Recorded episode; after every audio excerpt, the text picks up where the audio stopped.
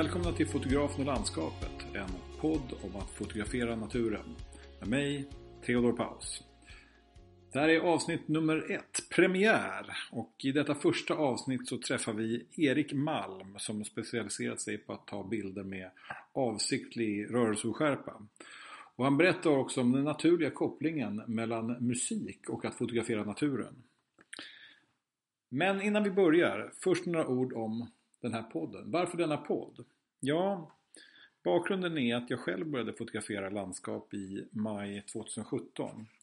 Och ja, jag hade fotograferat av och till lite grann på hobbybaset eh, ett antal år innan dess men aldrig egentligen fotograferat naturen. Men eh, när jag började med det så grep det mig ganska direkt och sedan dess har jag varit ute alla tillfällen som har givits utanför jobb och familj. Och det finns ju många duktiga landskaps och naturfotografer i Sverige. Men en sak har slagit mig under den här tiden som jag har hållit på själv och det är hur få forum det finns där naturfotografer kan berätta om sitt arbete och om sin konst. Vi får så att säga se bilderna men vi får sällan höra människorna bakom kameran berätta om allt som de tänkte på när de tog bilderna och hur de arbetar när de utövar sitt fotografi. Och det tänkte jag att det ska vi få göra här istället i Fotografen och landskapet. Podden kommer med ett avsnitt varannan vecka med en ny fotograf som gäst i varje avsnitt. Och det kommer vara en del etablerade namn men också mindre kända hobbyfotografer.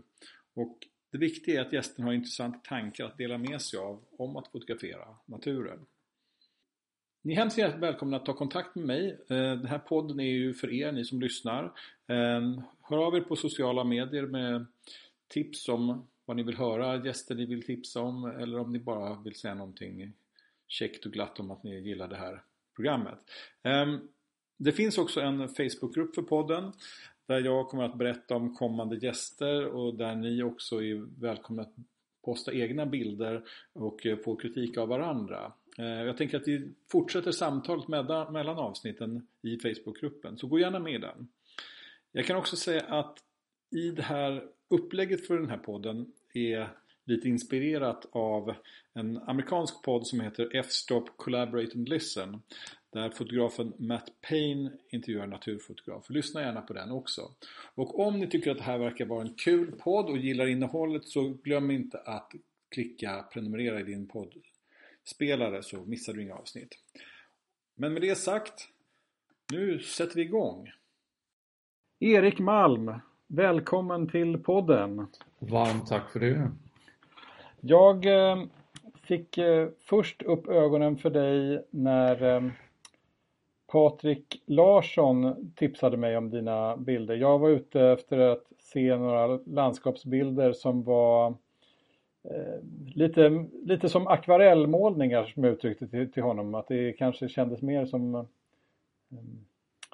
ja, som eh, en tavla än, än en superskarp eh, eh, fotografi. Och då skickade han en länk till, till eh, dina bilder och jag tyckte att de omedelbart att de var jätte, jättefina. Så att eh, jag har försökt följa dig under en, en, en tid här och eh, Ehm, se vad du lägger ut i sociala medier. Men kan inte du börja lite grann med att bara berätta, vem är du? Jag är eh, född 1964 och eh, redan som eh, liten unge har jag alltid varit jäkligt envis och gått mina egna vägar. Och eh, naturen har alltid varit eh, ett mycket starkt intresse. Jag förstod det från mina föräldrar, de berättade att jag älskar att vara ute i naturen eh, som väldigt, väldigt liten. Och gnällde tydligen aldrig heller och eh, nej, det älskar jag. Men det var faktiskt ett annat mm, del av som skulle komma in lite senare som eh, blev det som brann mest och det var musiken. Okej. Okay. Eh, jag har varit yrkesmusiker och suttit i symfoniorkester i ett antal år, eller operaorkester. Eh, utbildad eh, klarinettist vid, ja, längsta och högsta utbildningen var i Musikhögskolan i Göteborg då på musiklinjen eller solistlinjen. Klarinett? Ja, klarinett mm, ja. Mm. Eller solistlinjen som den hette en gång i tiden. Och sedan pluggade jag även dirigering för Jorma Panola Och de flesta känner nog inte till hans eh, namn så, men de flesta känner nog till Esa-Pekka Salonen.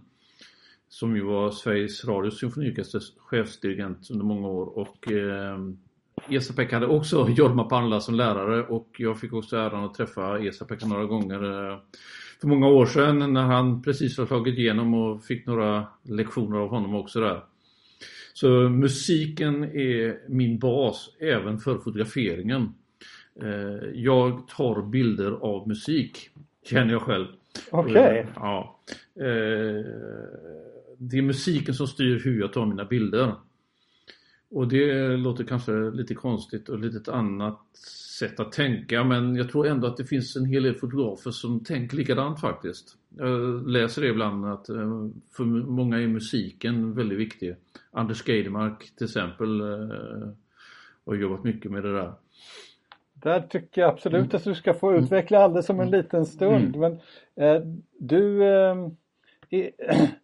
är, det, hur jobbar du idag? Så alltså, är du liksom, ehm, eh, är, är, fotografi det som du gör liksom, ditt jobb eller vad? Nej, inte än. Jag, jag, jag jobbar ju, jag la om musikkarriären och framförallt familjeskäl för eh, 1900 94, 95, 96 ställde jag av helt. Eh, och då blev jag inblandad i ett familjeföretag. Jag skolade om mig eh, inom biomekanik, eh, fysiologi, neurofysiologi, jag hållit på med ergonomi och vårt familjeföretag har då utvecklat eh, ergonomiska kontorstolar. Och eh, något helt, helt annat. Men under hela den här tiden eh, har musiken funnits där. Men även när jag höll på att utveckla stolar så är det ju mycket av detta med känsla, ergonomi är känsla för kroppen. Och eh, jag ansvarar ansvarig för forskning och utveckling då av eh, våra produkter. Men eh, eh, bara efter några år så började jag känna att nej, det här är inte riktigt vad jag vill göra. Men jag kände också att med det här företaget så kan det finnas en möjlighet att nå någonstans rent ekonomiskt.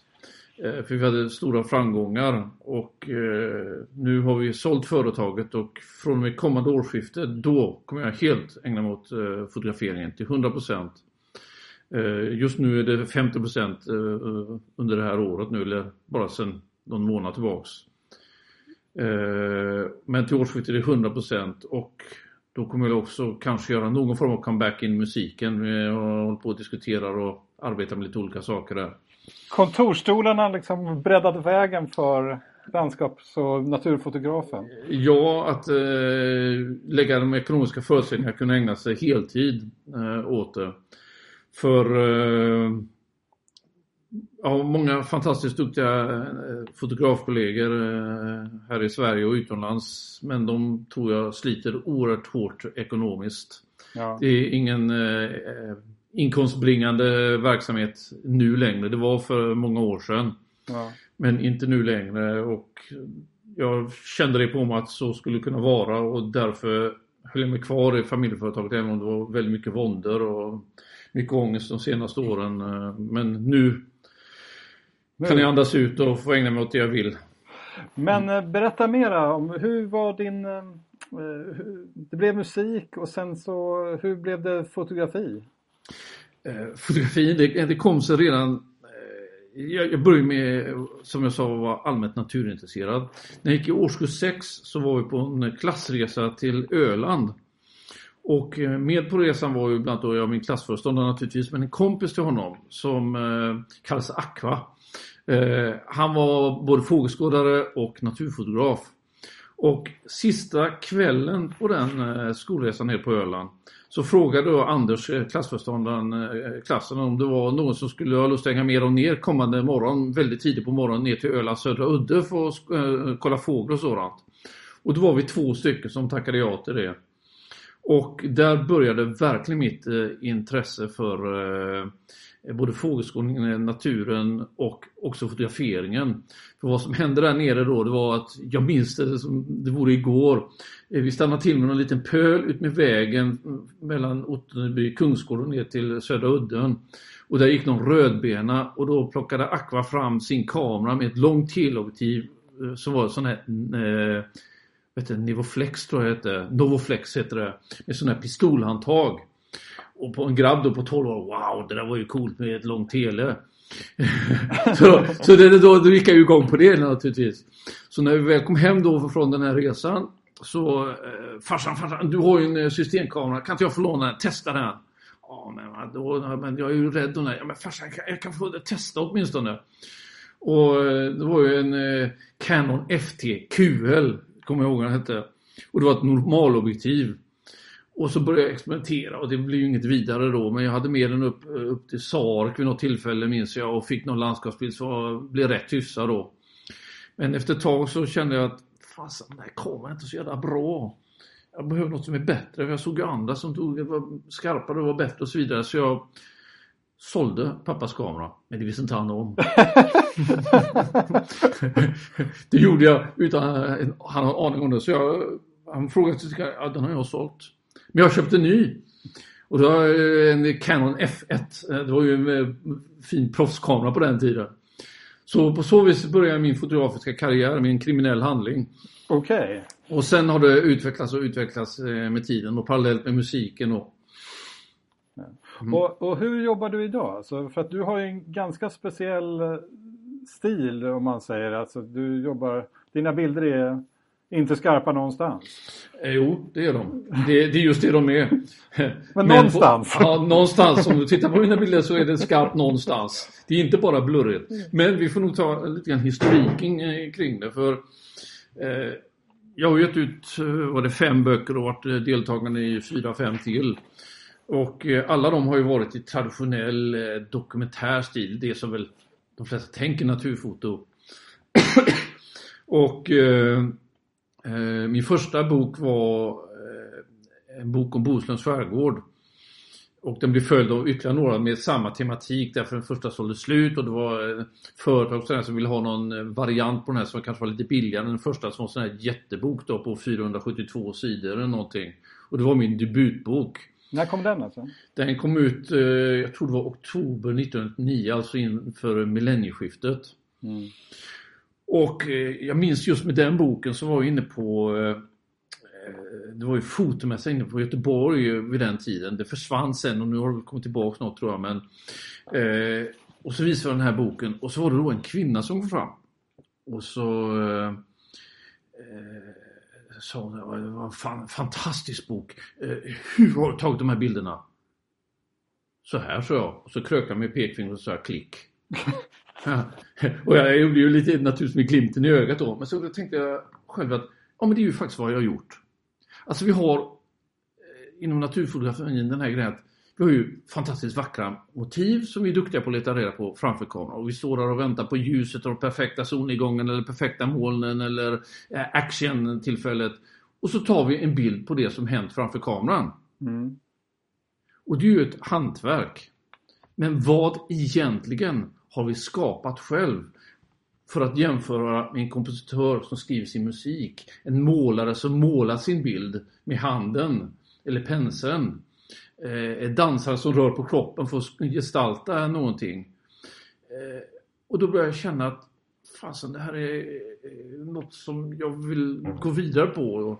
Och eh, då hade jag varit uppe i norska fjällen något eller några år tidigare och så hade jag, det var ju film på den tiden, och då hade jag två rutor kvar på eh, filmen i kameran och så bara slängde jag iväg två lite slarvskott sådär. Men ett av de där blev rätt fräckt.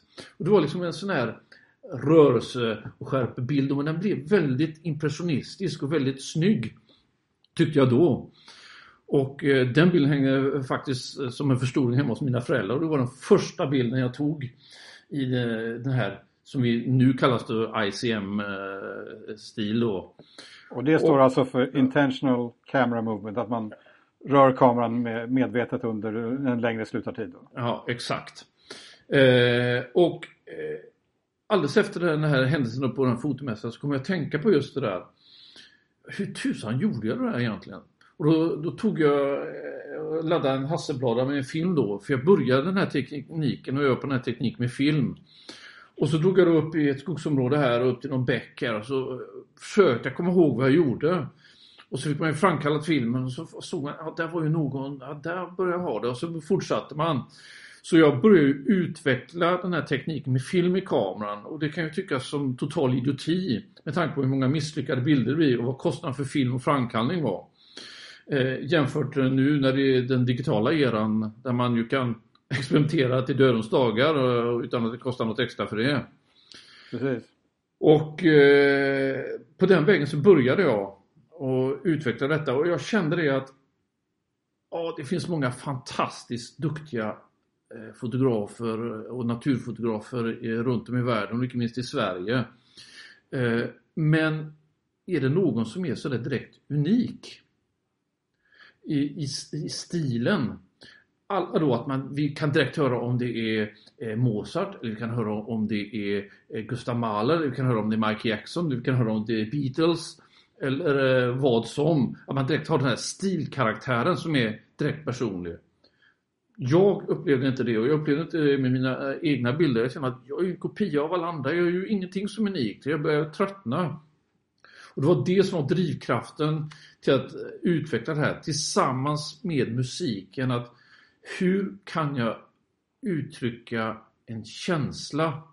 Inte ta en bild på ett motiv som kanske eventuellt skapar en känsla hos en betraktare. Utan hur tar jag en bild på själva känslan? Förstår du vad jag menar? Absolut. Det, ja, ja, det är liksom ett, ett annat ingångssätt.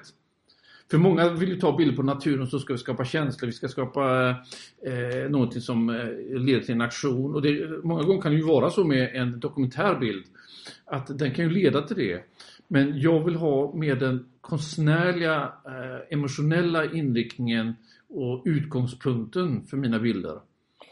Och där har just musikens tankesätt och eh, känslovärld legat till grund för hur jag har jobbat. Och sedan är jag perfektionist. Eh, många tycker nog att jag är lite för perfektionist och det var jag som musiker också. Och jag är skolad till att vara perfektionist. Och eh, man kan börja röra på kameran och så ser man att ehm, ja, jag panorerar träd, vertikalpanorerar upp och ner och så blir det de här utdragna strecken av träden och det ju, finns ju miljoner sådana bilder. Eller så tar man och horisontalpanorerar horisonten till exempel, så blir det lite, lite smetat eh, horisonter. Eh, men jag vill gå ett steg längre. Hur kan jag få detaljer skarpa eller eh, så att man kan få någon distinktion i bilden men samtidigt att det inte ser ut som ett fotografi utan få den här måleriska känslan. Och den tekniken har jag då övat på nu i, ja, det är väl över 15 år. Och eh, mycket har gått i skräpkorgen men ju längre man har på eh, desto bättre har det blivit och det är ju den här klassiken, man ska öva minst 10 000 timmar finns det ju något som säger. Ja, ja. Det, det, var ju kan man säga utgångspunkten för mig också. Ja, ja. Eh, de här 10 000 timmarna. Mm. Det är ju den, den, det är en forskare som heter Anders K Eriksson, en ja, svensk eh, amerikan mm. som har mm. bygg, forskat på vad det är som gör att människor som är riktigt duktiga blir bra på någonting och sen så har mm. journalisten Michael, eh, Malcolm Gladwell eh, populariserat det där. Mm. Eh, så att, och i... Det stämmer nog för det är samma detta man, man, kan tycka att man är totalt nördig i huvudet och det är jag ju säkert då. Men eh, jag har väl att tacka musiken då, för ska man bli yrkesmusiker eh, och sitta i en professionell symfoniorkester så är det fruktansvärt mycket övning. Jag satt kanske mellan 6 och 10 timmar per dag och övade i 10-15 år. Eh, och så är det för varenda musiker som sitter i, en symfoniorkester och andra musiker också som är på någon hög nivå att det är fruktansvärt mycket övning. Så jag hade ju det här nörderiet i mig. Eh, för just detta när man håller på med den här eh, att röra på kameran då. Eh, det blir ju massor av misslyckade bilder i början och så ger man upp så kanske man får någon bild. Och någon eller några bilder kan alla få men att upprepa det 10 000 gånger det är då det här med den tekniska färdigheten kommer. Precis som inom musiken då. Mm.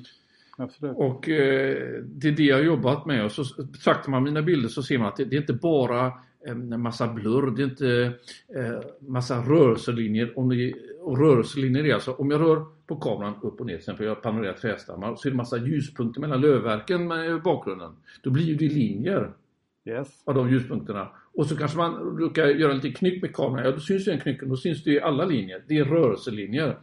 Och ibland kan det utgöra en häftig effekt. Men för mig så utgör de flesta gånger bara en dålig bieffekt av eh, icke så väl använd teknik. Och så var det för mig också när jag började. Och det är det jag har jobbat väldigt mycket på. Hur kan jag få bort allt sådana här artefakter av mina rörelser och bara få fram det renodlade måleriska. Och det har varit ett otroligt mycket experimenterande och massor av olika variationer på tekniken. Jag tänkte en sak som är intressant om man säger en skillnad mellan eh, fotografer och konstnärer eh, har någon berättat för mig, är att eh, betrakt, beskrivit det som att för en konstnär så börjar man med ett, ett vitt papper eller en duk eller någonting och sen så fyller man på den med det som man vill se. Men för en fotograf är ofta processen tvärtom. Man liksom ser ett, en ofta väldigt rörig miljö liksom, och sen så försöker man förenkla den genom att hitta utsnitt och sätt att fotografera som, som på något sätt eh, förenklar processen mm. istället. Ja men det, det stämmer. Och, och, du verkar vilja hitta någonting som är mer av det konstnärliga. Att liksom, du, du, du vill liksom föra in mer av dig själv i hur bilden blir. Liksom. Ja, men det är det som är målet och det är där jag har musiken som utgångspunkt. Jag skulle vilja likna det, eh, det du säger där som en, eh, att ställa en journalist mot en författare. Ja, så det är kanske en... Mm. Journalister beskriver verkligheten, eh, ska försöka göra så gott det går då, är tanken i alla fall. Va? Författaren skapar historier själv från ingenting. Precis ja, de kan ju ha haft någon uh, eh, utgångspunkt naturligtvis för sin berättelse men det är ingenting som någon som säger någonting till dem och det här bara tecknar ner utan Man skapar ju faktiskt sin berättelse. Och det är väl så jag tänker med mitt fotograferande också då. Att skapa någonting och det är en känsla men sen är det ju att vad ska jag använda den här känslan till? Och jag kan ju bara ta bilder som är vackra och hänga upp på väggen som tavlor och det är där jag tjänar pengar då på att det finns de som köpa de här bilderna eh, till rätt så dyra pengar. Eh, men för mig finns det ett mycket högre syfte med detta och det är ett pågående projekt eh, som inte är färdigt än så det är under Work under Progress. Berätta! Med böcker, jag håller på med ett antal böcker. Det närmaste jag håller på med nu och som jag har legat ute i fält nu en hel del under våren här det är ett nytt projekt om skärgården som ett 20-årsjubileum på den första boken gav ut. Men med den här stilen jag håller på med nu och med en helt annan berättelse. Så det är egentligen bara motivområdet som är detsamma. Eh, och detta blir lite en bok som säga, mot publiken, den större publiken, en introduktion till min förvandling från den traditionella fotografen till den typ av fotograf jag är idag. Och ungefär en berättelse lite grann som jag till del berättar här nu för dig då. Mm. Eh, det i sin tur kommer lägga grunden för eh, ett annat projekt. Eh, även om det kommer vara om ett annat område nere i Katalonien då, där min tjej bor. Eh, där har på med ett liknande projekt. Så det, det projektet också kanske blir lite sån här berättarprojekt fast nere i den delen av Europa. Men detta tillsammans då ska förhoppningsvis kunna lägga grunden till ett jätteprojekt jag håller på med om hela vår planet som jag kallar Dedicated Life. Tillägnat livet.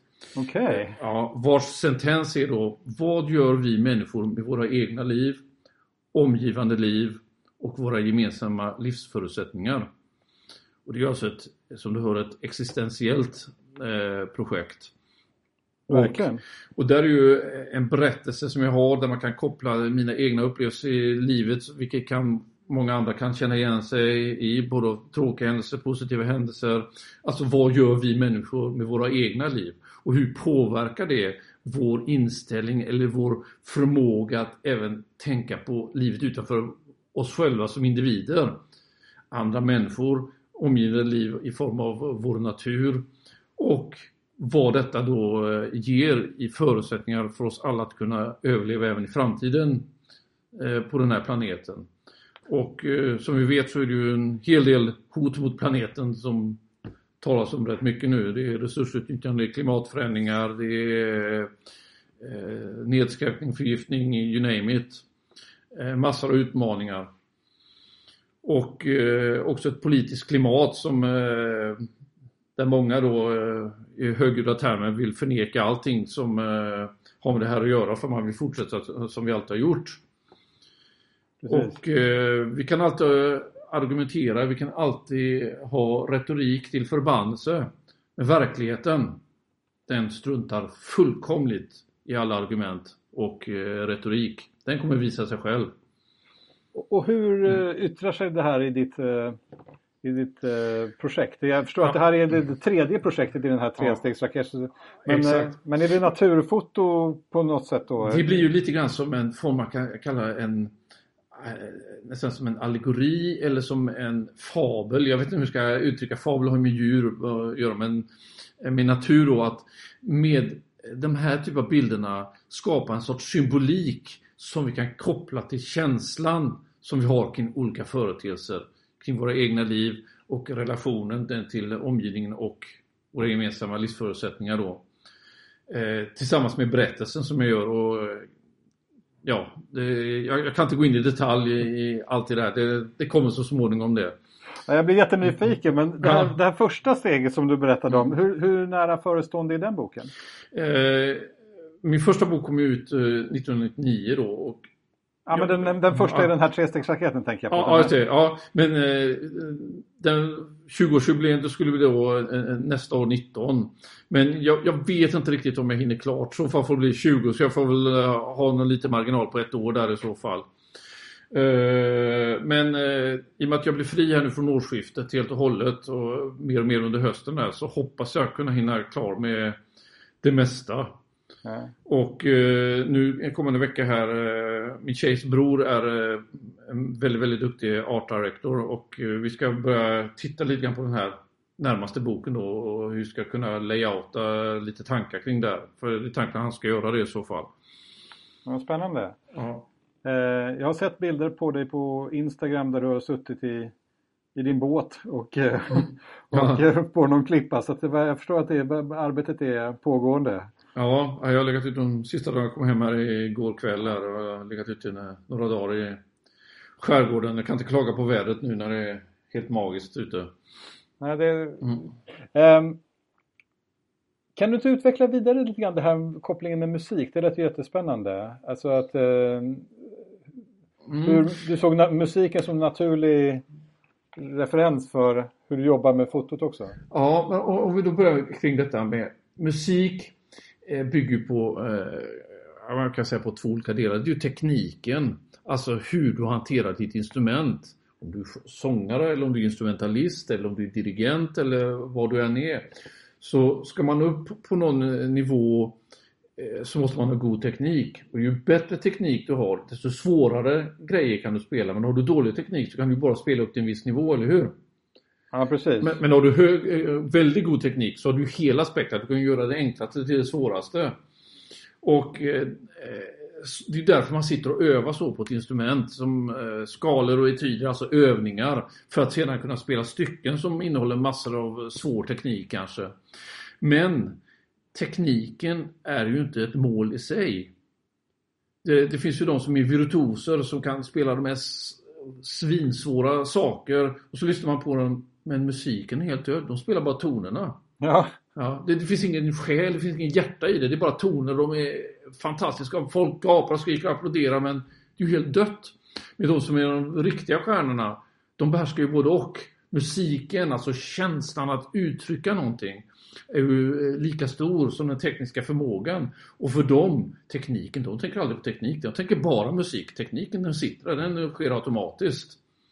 Och det tankesättet har ju varit för mig det fundamentala när jag höll på att öva på instrument. Men också nu när jag håller på att öva med kameran, att det är precis samma tankesätt. Jag måste behärska kamerans alla eh, eh delar.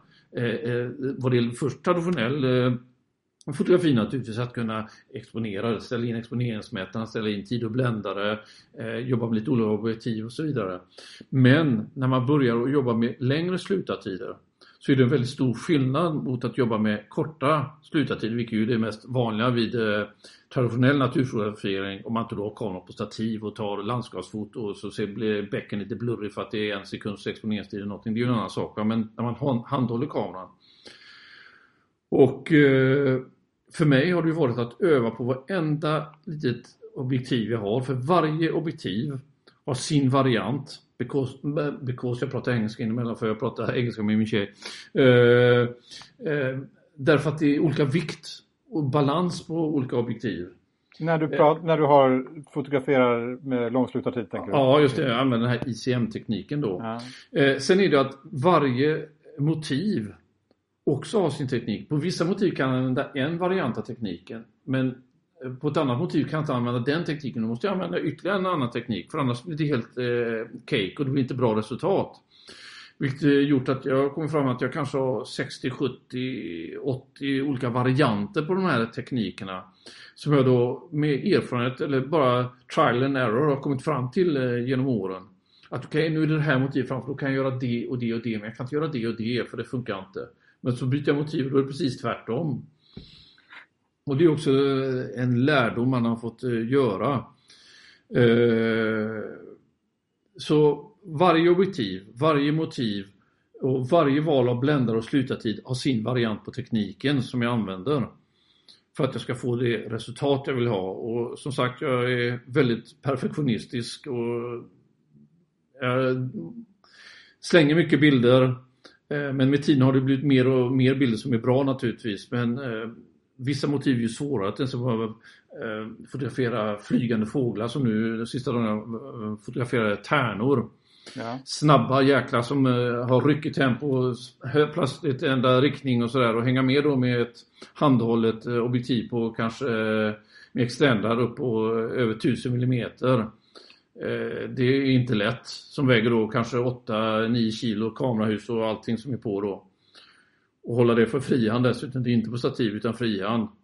Så naturligtvis blir det många skräpbilder men jag satt och tankade ner bilder idag och jag har fått några som var rätt nöjd med faktiskt.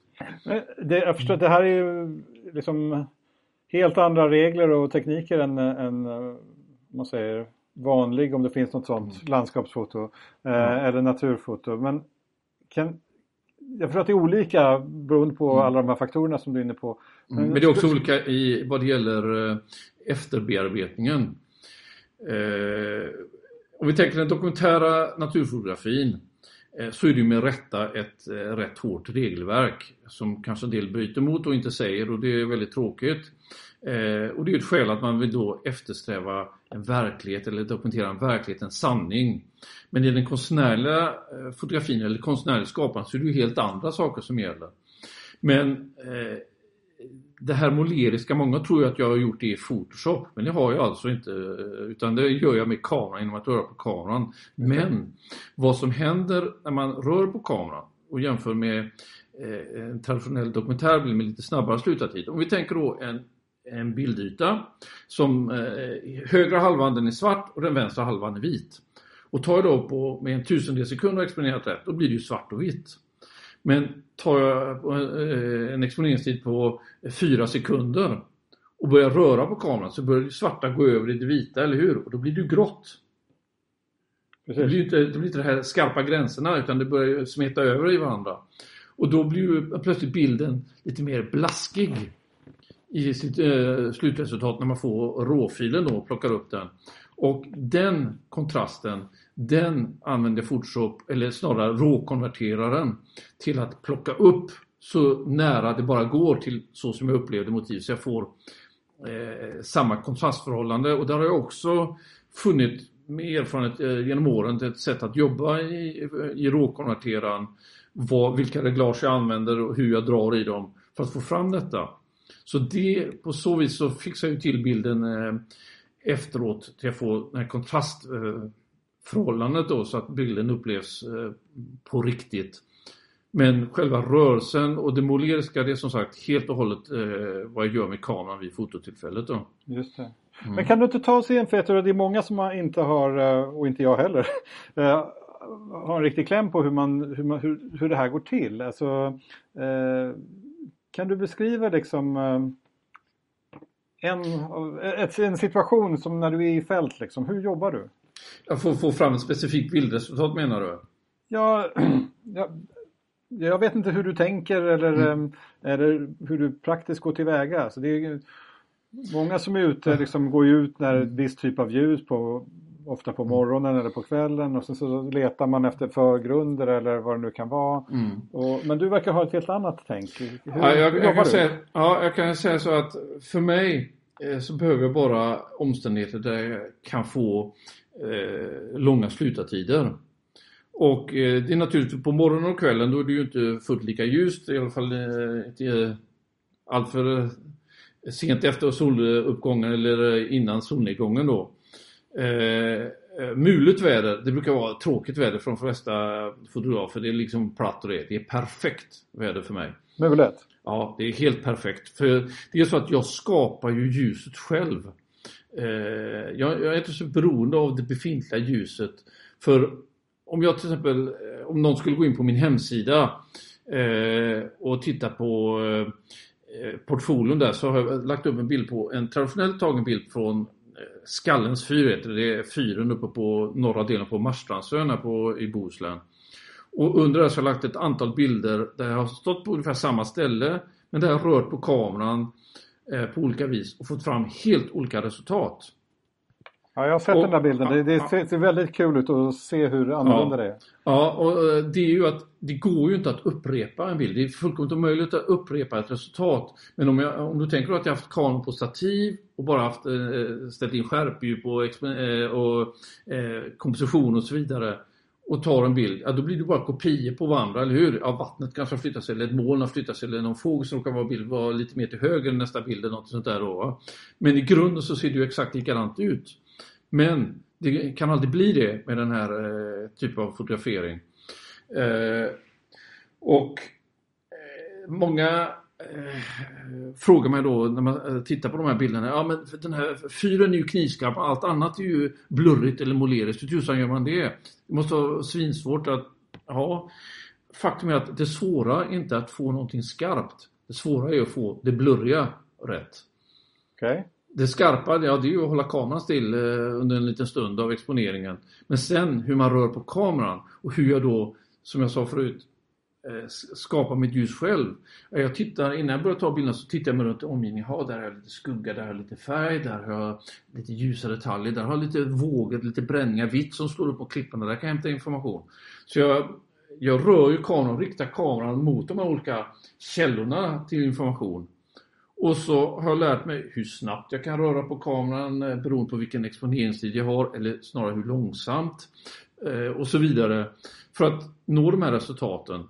Många tror att ja, man står bara och skakar på kameran. Ja, skakar man på kameran så lär det aldrig bli bra. Eh, antingen får du de här rörelselinjerna jag pratade förut eller man får massa dubbelskuggor. Om du till exempel, vi tar på träd till exempel, så skakar du på kameran så blir alla grenar tre av dem. Ja, just det. Ja, förstår du? Ja. Mm. Eh, det får man stå och skaka på kameran, då blir det så. Och eh, det funkar inte, eller jag vill inte använda den tekniken för jag tycker det ser jättefult ut. Men det är min personliga uppfattning, det behöver inte någon annan ta till sig. Men... Har du en idé, liksom att jag vill att bilden ska se ut så här? Eller liksom... Ja. Mm, det har jag alltid, eller vilken känsla jag är ute efter. Eh, och sen kan jag ha med mig en ska säga, känslopalett. Nu vill jag ha det här mörka, dramatiska, eller nu vill jag ha det ljusa, siliga, jag vill ha det utbrända. Då ställer jag exponeringen efter detta. Eh, och eh, med tanke på vad jag då hade tänkt rikta kameran. Eh, eh, det är jättesvårt att beskriva i detalj detta för det är så mycket parametrar eh, som inte går att beskriva utan det har satt sig i ryggmärgen så jag har faktiskt lite svårt att beskriva det. Men jag vet hur jag ska ställa exponeringen från början för att Eh, beroende på hur jag ska röra på kameran för att nå det resultat jag vill ha. Är det då en whiteout, eh, lite överexponerad bild eller är det en mörk bild eller är det något mittemellan? Är det en dramatisk bild eller är det en mer utsmetad mjuk soft bild som ser ut som eh, eh, ett softfilter? Hur använder jag eh, zoom? Jag använder ofta zoomobjektiv. Eh, hur kan jag använda zoomen under exponeringstiden utan att det syns att jag zoomar. Hur kan jag använda fokuseringsringen under exponeringstiden för att göra bilden soft? Eh, och så håller på att experimentera med det. Ja, du ändrar brännvidden under pågående exponering. Och det kan jag göra, men det, om du tänker eh, när man tänker detta med att zooma under exponering så, så har vi sett massa ex, bild, eh, exempel på det. Man har säg, ett motiv i mitten och så zoomar man så ser man massa eh, linjer som går ut från centrum ut mot bildkanterna, eller hur? Absolut. Ja, det ser du inte i mina bilder. Men jag kan ha zoomat in eh, massor därför att jag zoomar in den ljuskälla jag vill ha. Jag tar huvudmotivet, riktar om kameran, zoomar in ljuskällan. Där kan jag koncentrera mig. Sen kan jag zooma ut lite grann för jag vill ha lite mer på någon annan del. Och har jag då 25 sekunders exponeringstid, handhållen kamera, så kan jag, har jag lite tid på mig att söka information på olika ställen. Och röra på kameran med lite olika tempo, eh, storlek på rörelser eh, beroende på vad jag är ute efter då. Som du hör så är det ju, det är ju massor, massor, massor av varianter. Ja, verkligen. Det, det, ja. det, det känns som att alla regler är liksom... Uh... Det finns inga regler i detta. Det, är bara att experimentera och det är det jag har gjort. Men eh, när man håller på i 15 års tid eh, med det här nörderiet då, som jag har på med så någon gång har jag förhoppningsvis fått lite pejl på vad det rör sig om. Ja men det är väldigt spännande det där som du var inne på tidigare att liksom om man håller på tillräckligt mycket med någonting och lär sig sin teknik mm. så himla bra så att man liksom kan glömma bort den sen. Mm. Då kan man börja fokusera på, på, liksom, skapandet. Liksom, på, på skapandet. Liksom, eller det, mm. Och det, det, det, finns ju alltid saker att utveckla. Jag kommer på nya grejer eh, allt eftersom. Är, eh, plötsligt så testar jag någon grej eller gör någonting av misstag. Det är som en mutation, det är ett misstag. Så kommer, vad gjorde jag nu? Fast det där blir ju häftigt. Och så, eh, då måste jag försöka komma ihåg vad tusan jag gjorde och så testar jag och så gör jag ah wow, det här var ju häftigt. Och så kan jag då eh, komma på något nytt sätt att jobba då.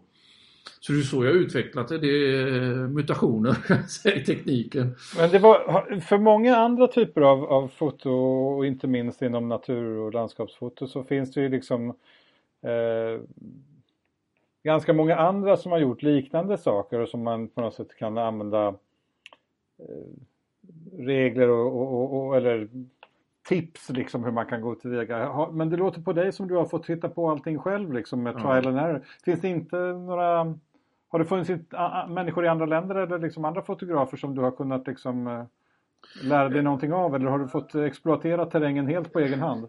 Jag, jag ska säga så här att jag har bestämt mig för att helt utvecklas på egen hand. Sen har jag naturligtvis letat och hittat några som är eh, rätt så eh, duktiga Ehm, men jag tror att det, det får andra avgöra och leta, men jag har inte hittat någon annan fotograf som tar eller använder ICM-tekniken på det sättet som jag gör, i alla fall inte med det resultatet.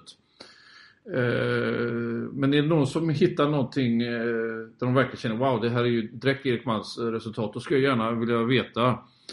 Ja, ni får, ni får skriva en kommentar i, i, i um Eh, jag kommer nog lägga upp en, en, en kommentarsfunktion här i, ja. i podden också. Ja, det är spännande. För, för jag har letat, jag har inte hittat. För det är just att kunna se hur andra, men jag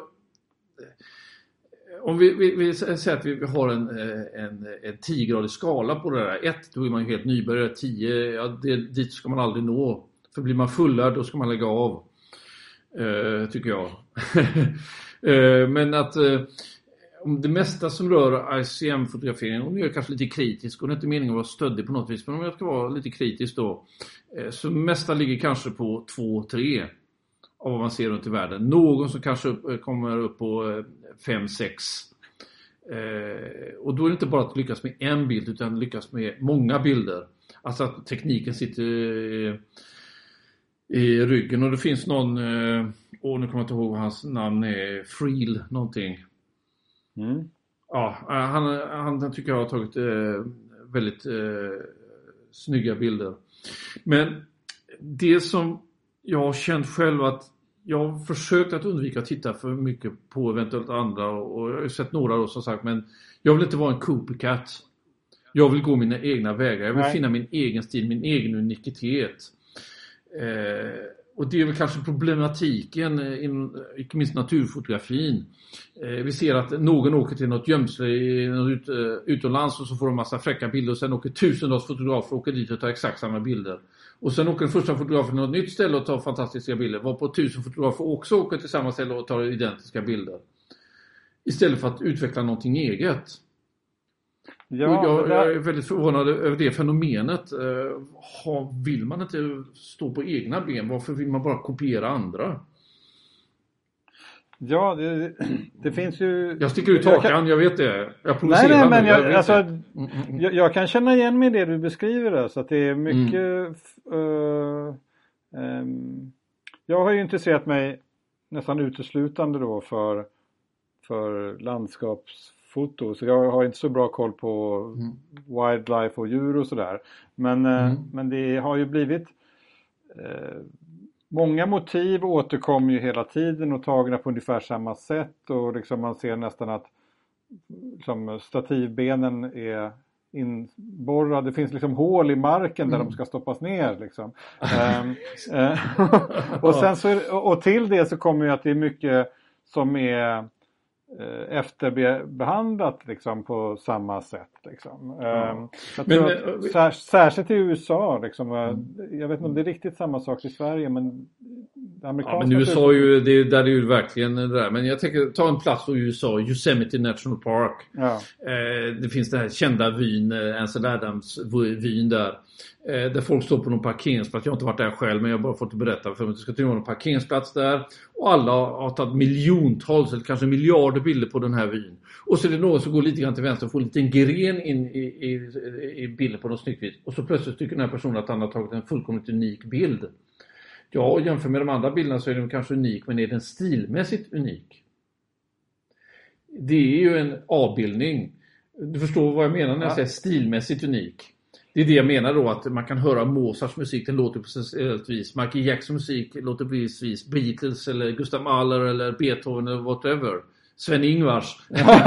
ja, men alltså det, det finns en stilmässighet. Man, säger, ah, man känner igen det där. Ja. Eller man ser Claude Monet. Ja, det är en Claude Monet och det är en Picasso. Det är eh, en Edvard Munch och så Skagenmålarna. De har sin stil. Men naturfotografin eller fotografin är ju inte sådan. Ja, väldigt, är ja, med, ganska med väldigt få undantag. Ja, jag, tyck, jag, jag tycker ju väldigt mycket om eh, den här skotska fotografen som heter Bruce Percy. Eh, Som ju tar eh, bilder som är eh, väldigt minimalistiska och, och liksom Mm. nästan alltid kvadratiska också. Mm.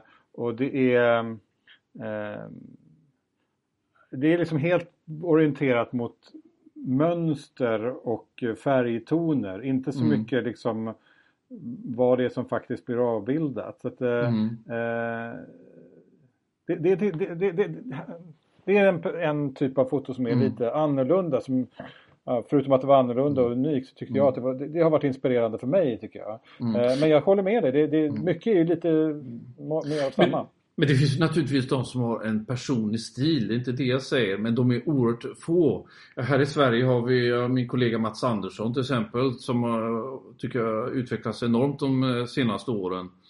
Eh, och skapar sig en egen stil. Eh, Vilken vi typ, har, honom känner inte jag till. Vilken typ av foto gör han?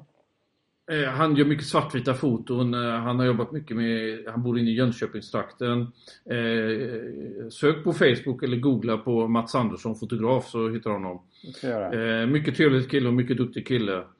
Eh, vi har norska Paul Hermansen som har väl en kombination av traditionell naturfotografi men också en konstnärlig inriktning. Och faktum är att vi tre håller på med och startat en konstfotogrupp som vi kallar HAM, då, eller HAM, Skinkorna.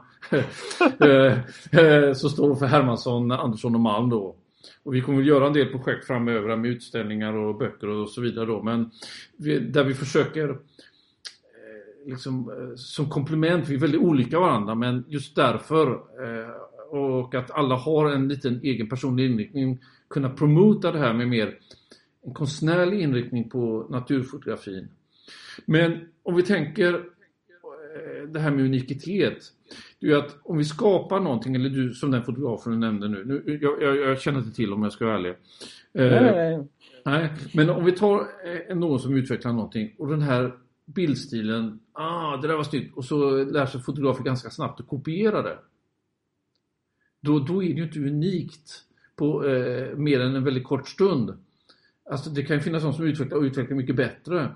Men att kunna finna någonting som gör att det där är banne så jävla svårt så det är inte så lätt för vem som helst att eh, göra det. Det är där du har eh, Claude Monet till exempel då. En klok? Den, ja, han menar att måla så som Claude Monet gjorde, det, det, är inte så många som fixar det ens idag. Och då blir ju han unik. Och det är det som fascinerar mig mest. Det låter lite konstigt i din mikrofon. Hallå? Gör du det? Du försvinner lite grann där. Jag hoppas att det... Eh, ja, jag hör dig perfekt. Ja, bra. Nej men eh, absolut att det är... Eh, och du har hittat en stil som inte bara är svår att, att göra utan där varje exponering är svår eller närmast omöjlig att upprepa. Ja, det, det går inte att upprepa. Mm. Det, är för, det är fysiskt omöjligt. Det ska vara extrem stump att du skulle kunna röra eh, kameran på exakt samma vis som du gjorde gången innan. Det går inte. Ja. Nej. Vilken typ av motiv letar du efter? Alltså, alltså, du sa att det gråväder är bra väder för dig. När du, ja. Spelar det stor roll vad det är för motiv? Ja, na, det är ju helt olika. Det är ju, beror på vad jag ska berätta. Det är allt från landskap till eh, blommor, makro till eh, fåglar och djur. Eh, det är bara att jag använder motivet till att skapa en, eh, någon form av känslomässig berättelse som i kombination med det skrivna ordet eller talade ordet om jag till på föreläser eller någonting sånt där då kan by eh, bygga en story som eh, är den jag vill berätta då. Eh, som, eh, jag kan ju naturligtvis åka ut någonstans, eh, jag åker till Marstrand, ah, okej okay, men då har jag tankar jag ska göra någonting med den här fyren då till exempel. Eller som nu när jag varit ute här, okej okay, jag vill göra någonting med tärnor. Eh, får jag möjlighet till kanske något landskap, okej okay, jag kommer till någon snygg ö med något eh, snyggt motiv, okej okay, då jag har ju alltid grejerna med mig. Vissa grejer dyker upp slumpartat naturligtvis. Wow, det här var någonting, det där ska jag göra någonting med. Så det varierar ju hela tiden. Men jag har ju en tanke vad det är för typ av känslor jag vill uttrycka, hur jag ska ta bilderna. Och eh, eh, Ja, jag har väl alltid kanske jobbat, även när jag höll på med den traditionella fotografering, på lite annorlunda än många andra fotografer tror jag. För eh, vad jag förstår så är det många som åker ut och så tar de en jävla massa bilder. De tar tiotusentals bilder och berättar jag nu tog jag 10 000 bilder. Jag har många användare och jag kommer använda tre. Ja. Ja, det är ju lite onödigt att ta 10 000 och varför tar du inte 15 och försöker fokusera kring de här tre du vill ha? Eh, jag, försöker tänka omvänt. Vad är det jag ska ha för någonting? Vad är det jag vill berätta? Vilken typ av bild är det? Hur, vilken teknik ska jag använda? Vilken utrustning ska jag använda? Och så kan jag ligga vaken på nätterna och liksom fundera fundera på detta och så låta det vila och så kan jag komma tillbaka till igen. Och så när jag väl kommer ut, pang, pang, pang, pang, pang, så får jag bilderna. Okej, okay, så dina bilder är mm. ganska planerade i förväg? Ja, tankemässigt ser de oftast det. Sen finns det ju alltid naturligtvis en form av spontanitet också med motiv som kommer upp spontant eller situationer som kommer upp spontant. Eh, men eh, jag har ju alltid en grundtanke när jag åker ut. Vad är det jag vill uppnå? Okej. Okay. Mm. Mm. Men för att där, där, tror jag att det skiljer sig åt mellan olika fotografer. Vissa är, ja, verkar vara vä vä väldigt liksom titta jättemycket liksom uh, på kartor och liksom uh, hur solen kan falla och sådär. Medan andra verkar vara mer så att man liksom åker någonstans och sen så försöker man där och då göra det bästa av det som, som finns mm. på den platsen. Liksom. Um... Men så kan det vara också. Jag, jag, jag kan ju ha liksom att jag ska åka till uh, något ställe. Jag tar bara nu Marstrand som exempel. Kan jag åka dit? Ja, utifrån situation som är då försöka göra det jag kan. Men eh, är jag ute efter ett speciellt uttryck, okej okay, jag behöver mulet väder för då blir det en annan färgskala eh, som jag vill ha. Ja då väntar jag till det blir det typ av väder då naturligtvis. Och så drar jag ut. Just det. Om man, om man tänker att man, det är kanske någon som lyssnar på det här som tycker att det där med, med eh, ICM verkar spännande och vill eh, testa det. Och har, har du några tips för den som kanske vill ge sig i kast med den tekniken? Uh, första tipset är att eh, inte ge upp. För det är en svår teknik. Eh, det, det, är lätt att misslyckas och lätt att tappa modet bara därför. Eh, så det måste, man måste nog ha en viss envishet, det är grunden. Eh, sen är det ju att man måste experimentera fram eh, och jag är inte den som förespråkar liksom och vill inte heller i detalj berätta exakt hur jag gör. Eh, därför att skapa en unikitet är inte så lätt. Eh, och för mig är det kommersiellt framgångsrikt eh, också då. Då vill jag ju hålla mig till det. Men att man rör på kameran, vad är det jag vill? Vet man, vill man ha någonting skarpt, ja då måste man ha kameran still en stund och sen får man börja röra på kameran och experimentera sig fram till man får de resultat man eh, känner sig nöjd med. Uh, mer i detalj är, är otroligt svårt att säga faktiskt i och med att det är så otroligt många varianter och jag gör det utifrån ryggmärgen då mer än att jag tänker på det. Okej. Okay. Vilken, vilken typ av utrustning? Det, det, låter, låter väldigt ogint. Ja, det låter lite som du vill hålla på dina hemligheter. ja, lite, lite grann är det så. Och det, och det kan låta ogint sådär men det är att eh, jag tror att eh, hittar du på världens uppfinning eh, så är det inte det första du gör och släpper ut den till konkurrenterna eller ut i världen så att du inte kan tjäna pengar på det. Ja men det är helt fine. Det, eh, men um, all right. Uh, men du håller alltid, det är alltid handhållet som du jobbar? Eller? Eh, nästan alltid. Eh, det kan vara några gånger när det är de tyngsta objektiven. När, när jag sätter på mitt 800 eller om jag extendar på det eller jag har ett 200-400 zoom Canon då och så sätter jag både en 1,4 och en 2 gångers extender på objektiv utöver den inbyggda 1,4 extender som finns och då kommer jag upp på väldigt många millimeter. Va? Och ja. då blir det också väldigt tungt. Och ibland så känner jag den pressen mot ryggen och då kan jag använda stativ. Men idag har jag fixat till ett... Eh, jag har stativ och så har jag satt en kulled uppe på det och på den här kulleden har jag skruvat fast en, eh, en träläkt som är kanske en 40 cm bred. Och så har jag satt lite stoppklackar på ändan på den här. Då kan jag liksom bara lägga objektiv eh, objektivet eller objektivfoten uppe på den här läktaren. Och då är jag mycket mer fri och att röra kameran än om jag sätter den på ett gimbalhuvud eller på vanligt stativhuvud då. Så att jag är fri i rörelsen, att inte något annat hindrar mig. För det upplever jag när jag sätter fast den mot ett gimbalhuvud så är jag styrd av vad den här kan röra sig. Och det, då blir det inte bra. Ja, det, du har utvecklat egen liksom, utrustning också. Ja, jag, jag, är knäpp, jag vet, jag vet. Och det är därför det är så svårt att berätta hur exakt gör jag och eh, det är inte alltid jag vill eh, berätta allting. Och det, så, det kommer senare, ja, tanken är längre fram i livet, jag kanske ska göra någon bok. Eh, The Magic of ICM Photography eller någonting där jag kanske mer kan berätta då. Om vi, men absolut det, men det ytterst så är det liksom känslorna som är det drivande i detta. Alltså det, är liksom, mm. det är där din tankeprocess börjar. Att du skulle mm. vilja eh, illustrera någon form av... Ja, kan du utveckla lite grann? Ja, eh, en känsla som eh, bidrar till att eh, berätta en stark story. Mm. Jag kan bara berätta en stark story och läsa orden eller spela tonerna. Men jag måste lägga till musiken också. Och det är där den här fotograferingen är, att den, den skapar inte bara eh, avbildningen av fram, det som är framför kameran utan eh, gestaltar även känslan som förstärker berättelsen som jag då kan göra i skrift eller i ord till exempel. Och kanske förstärkt med musik, vilket är kanske en tanke i en föreläsningsform här lite längre fram när jag är helt fri då från eh, familjeföretaget att eh, göra saker med symfoniorkestrar och kanske andra musikaliska sammanhang. Kombinera eh, den här typen av bilder med berättelsen, med musiken och återkoppla själv att själv vara spelande eller dirigerande i det här sammanhanget då. Ja, så vi får se, det är lite spännande projekt på gång här. Det kan bli multimediumkonstnär helt enkelt. Ja, i alla fall eh, med det jag kan.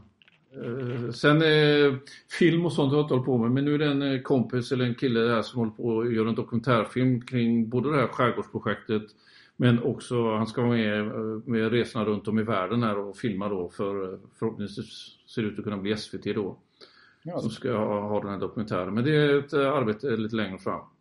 Det får vi hålla utkik på. Om man ja. är intresserad av det som du gör, var hittar man dig någonstans? Eh, erikmalm.com är min hemsida och eh, Erik Malm Photography på eh, Facebook. Eh, och på Instagram är det Erik eh, understreck eh, Malm understreck photography. Så där ser man mig eh, eh, lättast. Och är det någon som har frågor och sådär så är det bara att höra av sig. Lättast är att nå mig via mail eller via Messenger på Facebook där. Just det. Mm. Eh, avslutningsvis, du nämnde några fotografer tidigare. Har du några förslag på andra personer som du tror skulle kunna vara intressant att ha med i en sån, den här podden i framtiden? Ja, eh, det har jag. Jag tycker att tjejerna bör få betydligt större plats. Om vi ser inom konsten och inte minst musiken så är det tjejerna som mer och mer tar över och det tycker jag det finns ett skäl till för de har eh, en närmare kontakt till sin känslovärld än vad många killar har tycker jag. Killar är mer tekniska. Se på varenda eh, profilbild, eller inte varenda men många profilbilder på manliga fotografer. Då står man alltid med det största telet i näven. Det är liksom eh, fallosymbolen där. Tjejerna de har bara en bild på sig själva möjligtvis eller något annat. Och eh, Om vi nu ska snacka landskap, då får vi ta, ja, vi kan ta Elisabeth Englin. Vi har Ulrika Arnell, vi har eh, Annette Seldén, vi har eh, Katarina Holmström. Eh, väldigt duktig och faktiskt håller på med något som påminner om mig. Hon använder kanske mer multiexponeringsteknik. Eh, väldigt duktig också faktiskt. Eh, bland de manliga fotograferna, om du nu vill ha det också mm. eller? Ja, några vet jag att du redan ska ha. Eh, Hans Strand och så vidare, Patrik och eh, några till. Du har ju Anders Geidemark, du har eh, eh, Thomas Yogas. Eh, det finns många fotografer, det står helt still i huvudet här. Nej, men, det där, nu har jag en god lista där att jobba med. Ja, men, men faktum är Eh, en fotograf som jag tycker ändå är värd att fotografera. Han har fått mycket skäll, han gjorde, gjorde dumt ifrån sig. Men jag tycker han har sonat sitt straff och det är faktiskt Terje Hellesö. Jaha. Ja, faktiskt. Eh, Terje eh, gjorde ett stort misstag och det har han erkänt och det är oerhört tråkigt för honom och de konsekvenser det har fått och har gått alldeles överstyr i den kritik han har fått. Det har blivit för mycket. Men Terje är i grund och botten en jäkligt skicklig fotograf. Skickligare än de allra flesta i det här landet. Det var alltså eh, han som fotograferade ett lodjur var det va? Ja, han tog bilder på lodjur som andra hade tagit och klippt in vad jag förstod då. Okay.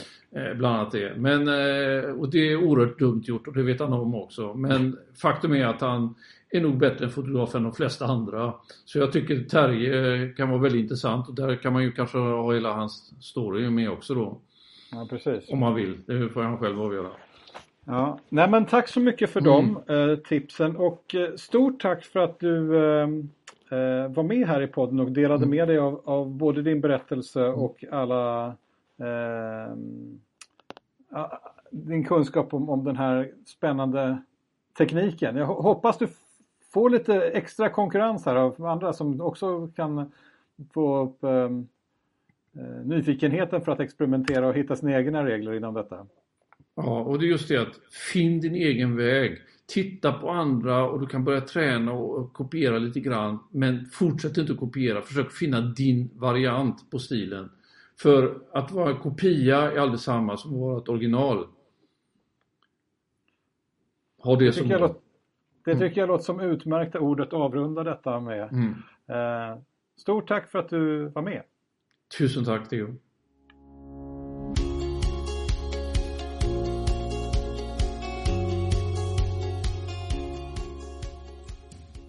Tack för att ni lyssnat idag på detta första avsnitt av Fotografen i landskapet. Och jag hoppas att ni var lika taggade som jag och kände er lika inspirerade av att höra Erik Malm berätta om sitt oskarpa fotografi. I det här poddavsnittets eh, anteckningar så hittar ni länkar till hans eh, hemsida och sociala mediekonton. Och där hittar ni också länkar till eh, vår Facebookgrupp för fotografen i landskapet där vi jag kommer berätta om kommande gäster och där ni också kan skjuta in vad ni själva tycker och vad ni vill höra och eh, prata vidare. Ehm, om ni gillade det här avsnittet och vill höra fler så glöm inte att klicka prenumerera i din poddspelare. Därmed återstår bara att säga tack för denna gång och jag hoppas vi hörs snart igen.